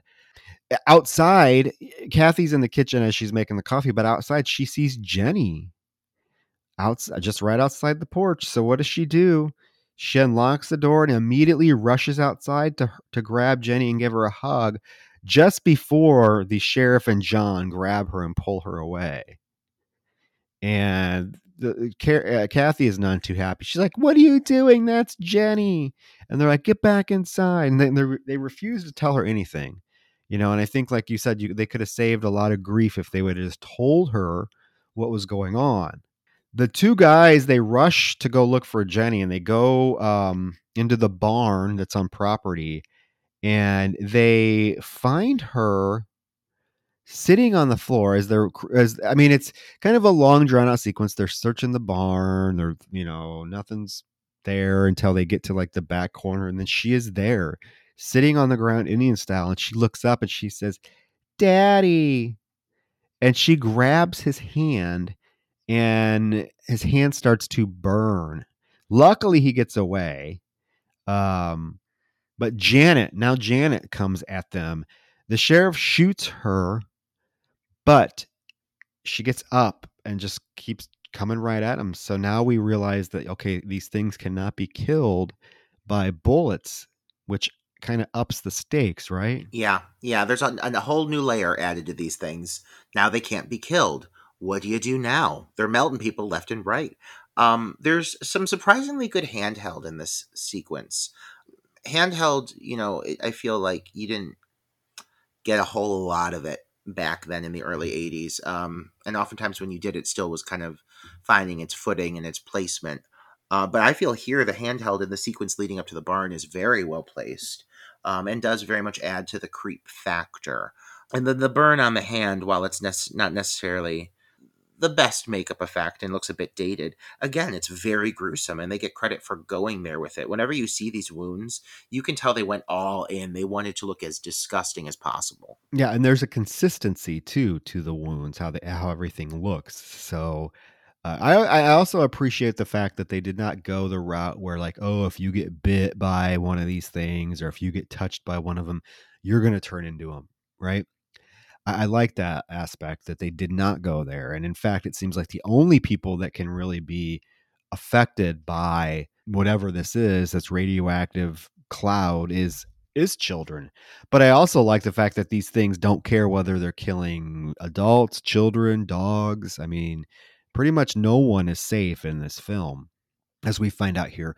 They go back inside and they get his burnt hand in some ice water. They're yelling at Kathy to get into ice water, so she puts uh, his he puts his hand in some ice water, and there is a, a shot of like outside, like as you said, all of the children now are outside in the front yard, like just standing out there staring at the house. Kathy is freaking out, but nobody will tell her what's going on. So she's like, "Fuck this!" She's going upstairs to check on Clark. So she goes upstairs, checks on the kid, and all of a sudden we hear gunshots. And she rushes to the window and sees that the, all the children are out in the front yard, but they're being shot by the sheriff. So she's like, What the fuck? So she runs downstairs and she hits him. She grabs a vase and she's like, They're only children. My God. And she bashes him in the head. this this sequence, like, listen, it's it's handled in very dramatic fashion. This whole thing, she swoops in the room, she grabs a plant, she busts it over Billy's head. He just drops right to the ground. I thought she killed him at first. Yeah. I was like, "Are you fucking kidding me?" It's a big reaction, um, and I, I get it. She thinks she's seeing him shoot children, but like, I'm sorry, if I were in her position, pregnant as I may be, and I'm looking out the window and I see all those kids standing there with their arms reaching out towards the window like they're fucking going to kill me, um, I would I would still be concerned that they're being shot. Let's be clear. However, I would run downstairs and I would say, why are you shooting these children and why are they acting like that and i would let somebody at least explain to me what's happening because it's pretty clear that something is awry uh, so her reaction to bashing that plant pot over his head does seem a bit big even with considering the events going on around her well, she blatantly sees him shoot the, that one kid like three times, but the kid gets right back up. That would that should have been indication to her that okay, this is something is not right with these children. Well, John rushes in the room. He's like, "Oh my God, Kathy, what have you done?" And he's like, "She, he was shooting the children. He was shooting at Jenny." And John is like, "Well, who do you think did this to my hand?" It's all very elevated and dramatic. And she's like, "No, no, she didn't." And he's like, "Yes." She's like, "If she's if she's not uh, my Jenny, I'm gonna kill myself." Like, even though she's pregnant with a child, she does make the at one point make the statement, "I'm gonna kill myself." And this is another moment where somebody somebody was clearly watching Night of the Living Dead and was like, Judith O'Dea's performance as Barbara will be topped. like we're gonna go full crazy with this performance. We are diving in. Oh, here comes this scene with upstairs with Clark in his bedroom. And all of a sudden, Paul, the kid, Paul, shows up outside of Clark's window and he sees Clark sees Paul outside his window just glaring in at him. First of all, how did this kid get up? This the, uh, the little boy's room is on the second floor, right? The kids are scaling windows now. I mean, there is literally there's a sequence where the kid actually you see him climb in the fucking side of the house. Oh, You see it. But but he's out there, and it's like it's very much like the kid staring in the window at, in the Salem's Lot movie. I have the same note, exact same shot. It's the exact same shot. yeah, but well, little Clark lets him in, opens the window, lets him in. He he they, they, he proceeds to play hide and seek with him. He thinks it's a game. He like he'll run under the bed and laugh, and then uh, Paul goes under the bed after him, and they do this like four or five times uh, until Kathy hears a commotion upstairs. So she immediately runs upstairs, opens Clark's bedroom door, only to find him on the floor, burnt to a crisp. Oh my god, when they fucking killed the kid, and like you, you see it coming. I'm gonna say it like you know this kid is gonna get killed, and you're like, there's, there's no way, there's no way they're gonna go there. And then there's this whole lead up where he goes and playfully hides in the closet. And what's so cruel about it is like he thinks it's all a game, so he doesn't even see it coming, you know, and and it really is sad. Like it's very sad, and um, yeah, the fact that they went there, I was like, holy shit. Again, someone watched Night of the Living Dead. You don't see little children being killed off in movies very often, but this one definitely does it. And then Paul comes busting out of the room, arms outstretched. He's going towards Kathy, and she's just helpless. She's like, "Oh, no, no!" So she backs down the stairs, and John shoots him, and he flies off the staircase and lands on the floor. But he gets right back up. Oh my god. Okay, so everything leading up to this sequence, by the way, is really fucking awesome. I'm just gonna say it. Like, yes, they killed the kid, and it's shocking, but it, I mean, effectively so. Good on them. They went there. They did it. They killed the kid. It's effective. It's shocking. So, and then this whole moment of her getting like backed down the staircase and everything. Um, though she really is not capable of defending herself, it's still suspenseful. Uh, and it gets way better when he comes in and fucking blasts the child off the stairwell. Like the kid's body goes flying through the air, and it's all so amazing. And then all of a sudden, there's this fucking shot where like the kid like starts to sit up and reach for Kathy again, and for a split second, his arms are so fucking so long. These arms, like I get it, they're fake arms. It comes into play, but it is something when you don't know exactly what's coming. It for a second, you look at these arms, you're like, "What the fuck just happened? like, why? why are this? Why are these kids' arms so long? Like, is this a power?" And then you find out it's because there's a an arm gag that's about to happen. Yeah, an arm gag that consists of the sheriff grabbing a sword off of the wall, rushing in and chopping uh, Paul's hands off before he reaches Kathy. And these things, when he chops the hands off, the, the, they make these horrible, horrible, like animal noises. It's like, and they die. So they realize you have to chop these things hands off to die. So they do have a weakness. And it's their hands. It's the lamest weakness though I can possibly Yeah. think of. Like, I again, if maybe if they like went a little deeper with it, then I'd be like, okay, I'm intrigued. Tell me more. Maybe if the hands like continued to move after the fact, and you saw, I don't know, like the faculty like tentacles coming out of them. I don't know. I know I'm expecting a lot from the movie called The Children in 1980, but um. The, the hands get cut off and they literally are just like white mannequin hands and they're just like laying there and you're like oh okay this is it like there's very little blood No, there's no blood. yeah, yeah. But I mean, hey, they still go there. They're killing kids. I mean, that's pretty wild. Yeah, well, Kathy apologizes to uh, the sheriff for hitting him. Um, and she's like crying because Clark is dead. She keeps saying, Clark, he's dead. So John goes up there and finds Clark's dead body himself. And of course, has a massive breakdown.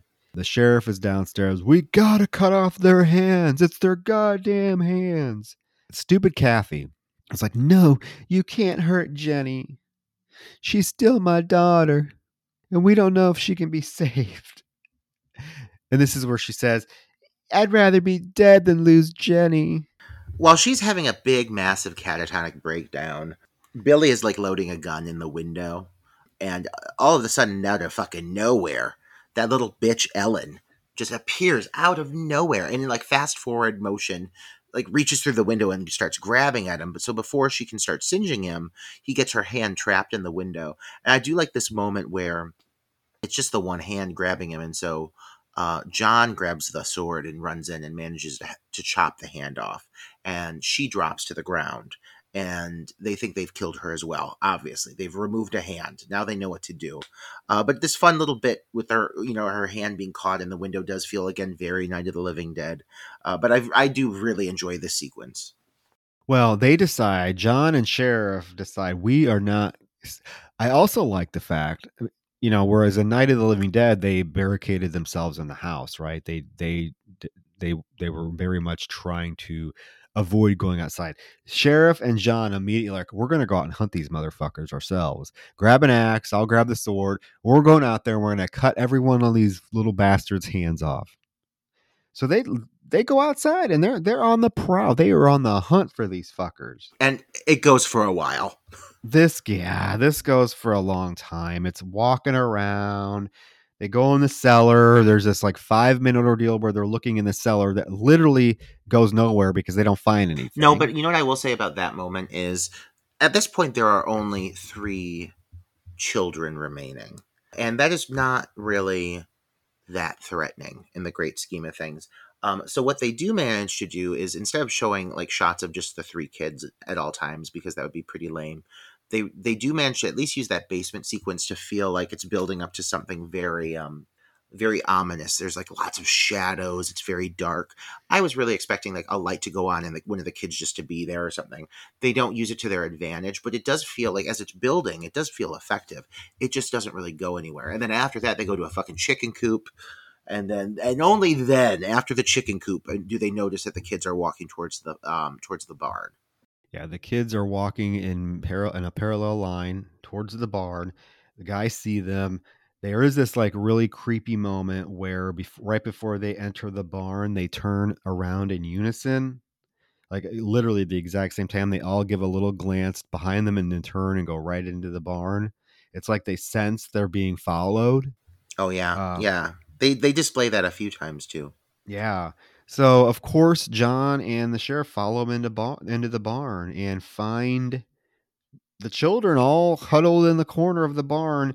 Of course, Jenny, as as they're getting ready to attack, Jenny is like, "Daddy," and she stands up to hug him. And sheriff's like, "Don't, don't fall for it." And he runs over and chops her hands off. And then we just see the chopping motion. We don't see them really doing anything because it cuts to the exterior of the barn, and we hear those horrible dying noises. Those uh, those noises are disturbing. These noises feel very, I, and I keep saying it, but like th- there are direct parallels with these moments.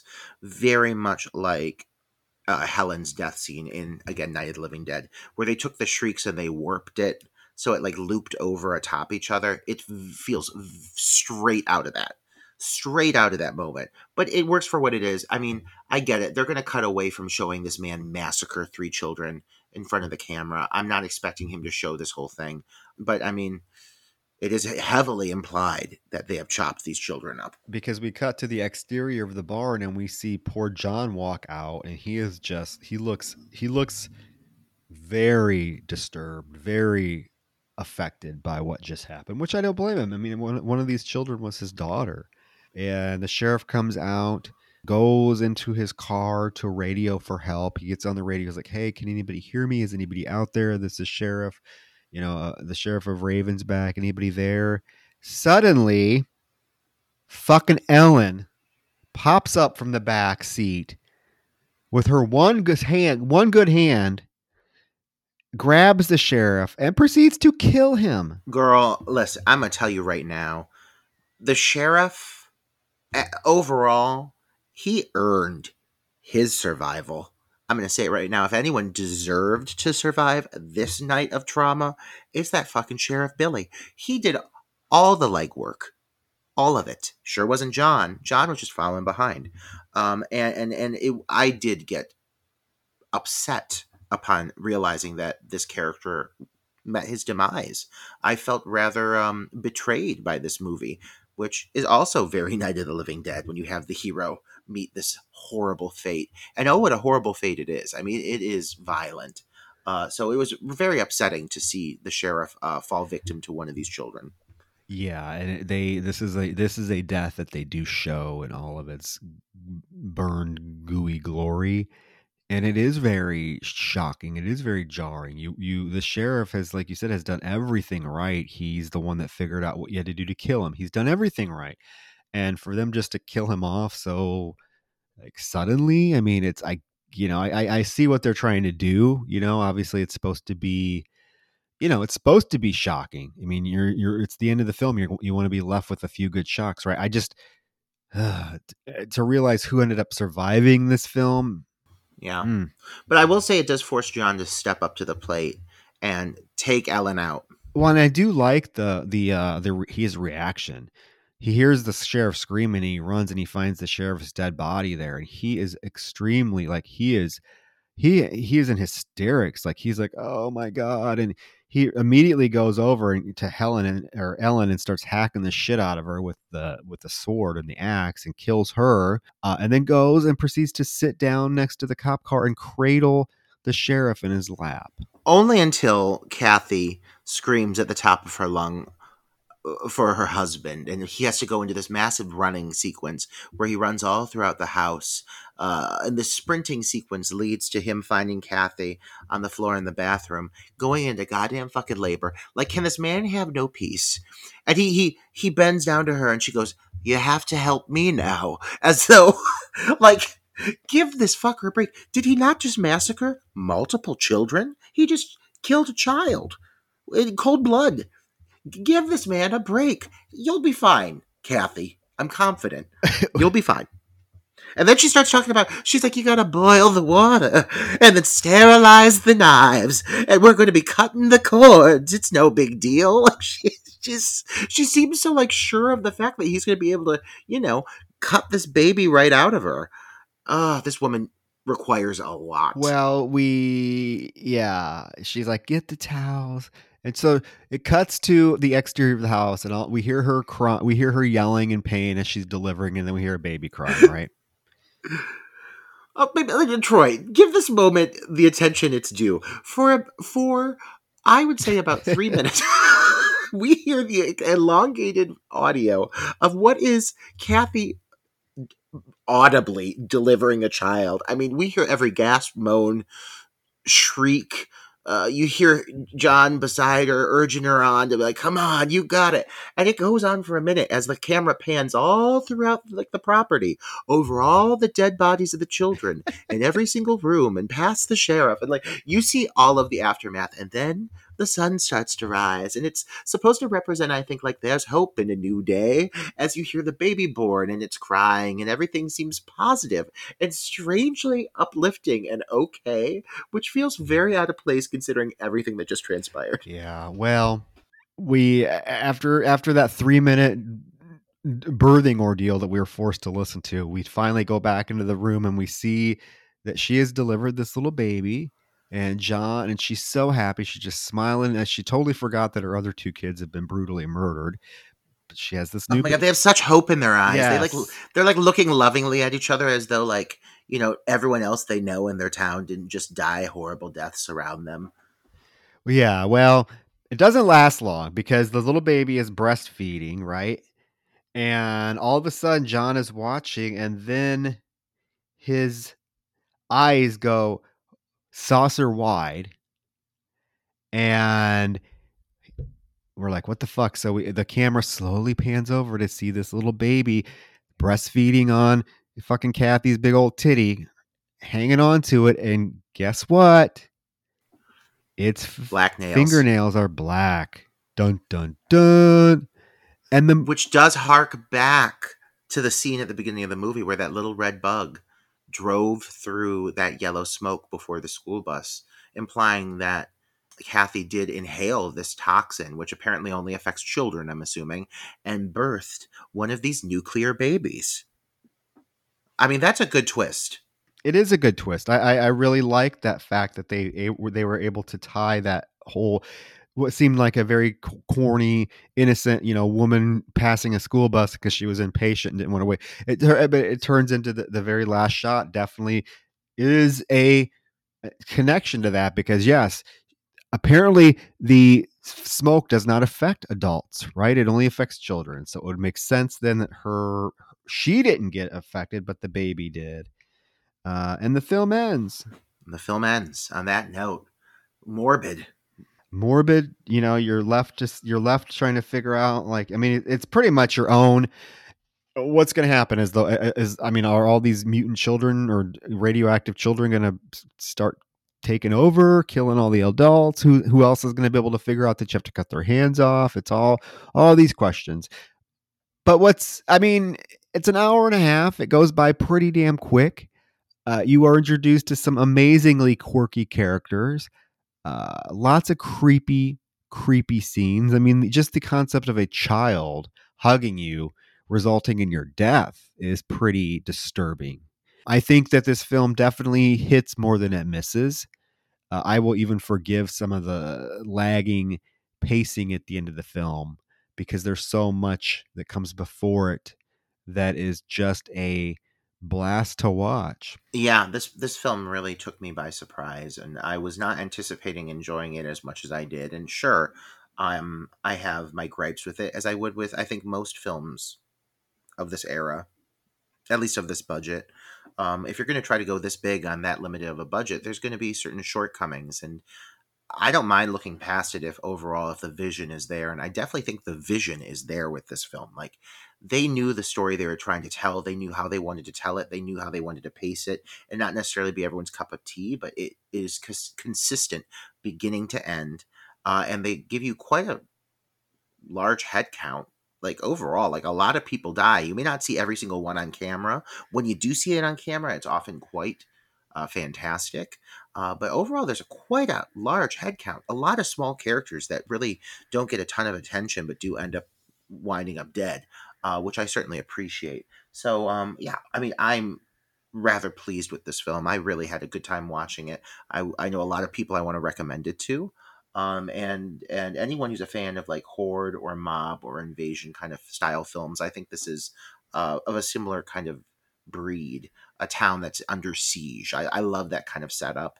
So this served really well with that purpose, uh, and I did very much enjoy this viewing. I am really glad you did. I figured you would. I figured this film had enough quirkiness to it that you would enjoy it. Um, and you know, I, I know Uh, eh, the pacing is a lot faster than some of these other films that we've watched, so I figured you would definitely have a blast with it. It's one that I wanted to revisit for a long time because I do. Rem- I mean, I have certain scenes that I remember as a child, mainly all of the scenes of the children hugging the their parents and the parents being, you know, burned to death. But it was a great joy to go back and rewatch this film and and discover it as an adult now and looking at all of the the the layers and the nuances that the film has and how honestly how much of how well of a made of a film it is you know despite its budget so i think it's one of the more unique films to come out of that time period and if you're a horror fan and you haven't seen it i definitely say check it out i think you will have a lot of fun with it Check it out, indeed. Absolutely. Yeah, so that was the Children 1980. Uh, guys, as we mentioned, um, there probably will not be a, or there won't be a, a new episode next week as I move and get settled. However, the following week we will return with what is Roger's pick. That if you were on our Patreon, you already know what it is, but I'm super excited about this one as well. You want to reveal it real quick? Yeah, you know, I wanted to make a selection for Pride Month that had a queer character uh, involved in some way, shape, or form. Um, and I'm, I'm gonna be honest. When I first picked this movie, I just picked it because I wanted to do it. But then thinking about it, I was like, "Wow, this actually offers a really awesome lesbian character who feels very, very authentic to the story." Um, and so I think it's actually a surprisingly good like sleeper choice for Pride Month in general because this is a pivotal character. So my selection is the um, I'm gonna just say it phenomenal 2014 found footage horror film, uh, The Taking of Deborah Logan. Um, I'm gonna let some of you all know right now that I am a huge fan of this movie, and so I'm going to be very excited to talk about it. I don't know Troy's stance. I'm not going to spoil it for for you listeners on on his behalf. Um, but uh, this is one I'm going into with a lot of excitement. So just know that I'm going to know my shit with the taking of Deborah Logan. Well, we wouldn't expect any less, and I will reserve my comments on the film for the episode to leave you in suspense. So, guys, we'll get to that in two weeks. So, like I said, next week, be on the lookout for a. Uh, we'll release something that we posted on our Patreon. So maybe you, well, th- th- that way you'll get an idea of what we're doing over on Patreon. Maybe, maybe that will make you uh, want to check out more of our Patreon episodes, and you know, because we would truly appreciate it you know, throw us some extra support. Uh, we have lots of great stuff on the Patreon. I think you'd be surprised at the quality of the stuff we put out there. Uh, if you don't want to do that, then hey, remember Apple Podcast five star review. Write us a little review, or just hit the five stars and hit submit. But other than that, guys, next time I talk to you, I will be in Las Vegas. Woohoo! Troy will officially be waking up in Vegas. Oh my god, I can't wait for you. I'm so excited. I know, right? So it shall be an exciting month. So, guys, we will see you in two weeks. Hopefully, not a full two weeks. We'll try to get the episode recorded as soon as I can, but I know I'm going to be out of commission for most of, of next week. So, we will get it out as soon as we can. But in the meantime, check out uh, some of our older episodes if you're if you're if you're so inclined, if you haven't listened to them yet, and we will talk to you soon. Good night. Good night, everybody.